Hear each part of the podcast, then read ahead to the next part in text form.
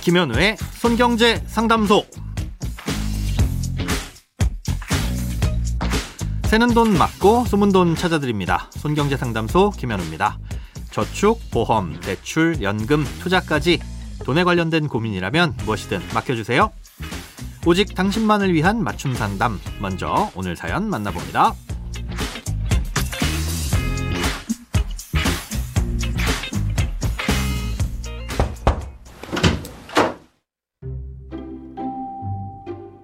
젊었을 적엔 노후가 되면 월세 받으면서 살면 걱정이 없겠다고 막연하게 생각했었는데요. 막상 코앞에 닥치니 그렇지만도 않은 것 같습니다. 남들이 보기엔 크지 않을 수도 있는 돈이겠지만 나름 열심히 모은 돈과 앞으로 받을 퇴직금을 합치면 저렴한 오피스텔이나 원룸은 살 수 있을 정도로 노후 자금을 준비했습니다. 월세로 100만 원 정도만 받으면 국민연금이랑 합쳐서 생활비는 빠듯하게 되지 않을까 싶은데 세금 내고 뭐 하고 하다 보면 월세가 남는 게 없다는 얘기를 주변에서 하더라고요. 목표로 하는 게 한 달 100만 원 월세인데 이 정도를 받으면 세금은 얼마나 내야 할까요?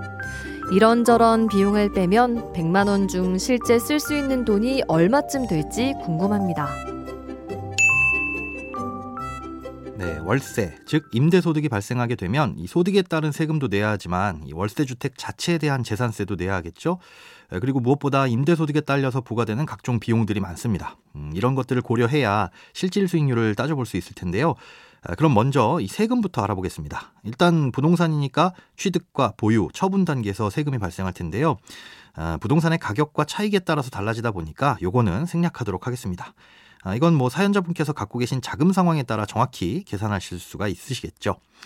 문제는 임대소득에서 발생하는 소득세인데요. 주택에서 발생하는 월세든 뭐 오피스텔에서 발생하는 월세든 소득세의 세율은 똑같습니다. 음, 다만 상업용 오피스텔은 부가세를 내야 하는데요.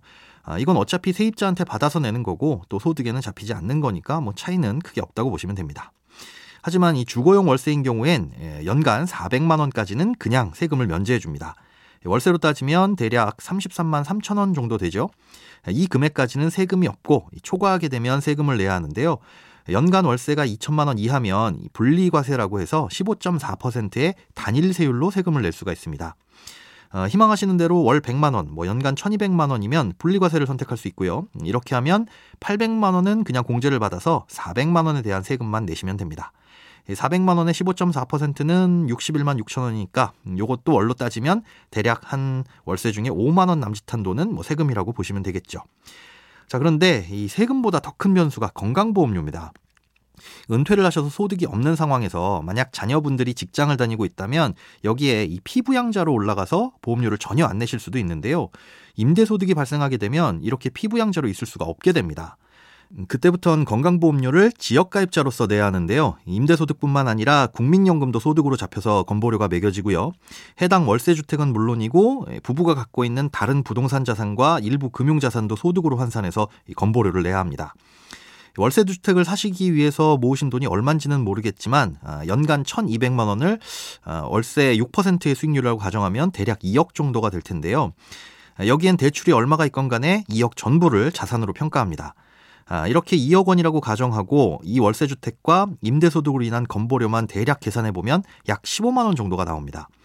아, 이렇게 보면 월세 100만 원중이 세금과 건보료를 합친 20만 원 정도를 빼면 80만 원이 남는 셈이지만 이 살고 계신 주택이나 다른 자산에도 건강보험료가 매겨지니까 실제 수입은 그보다 떨어지게 됩니다.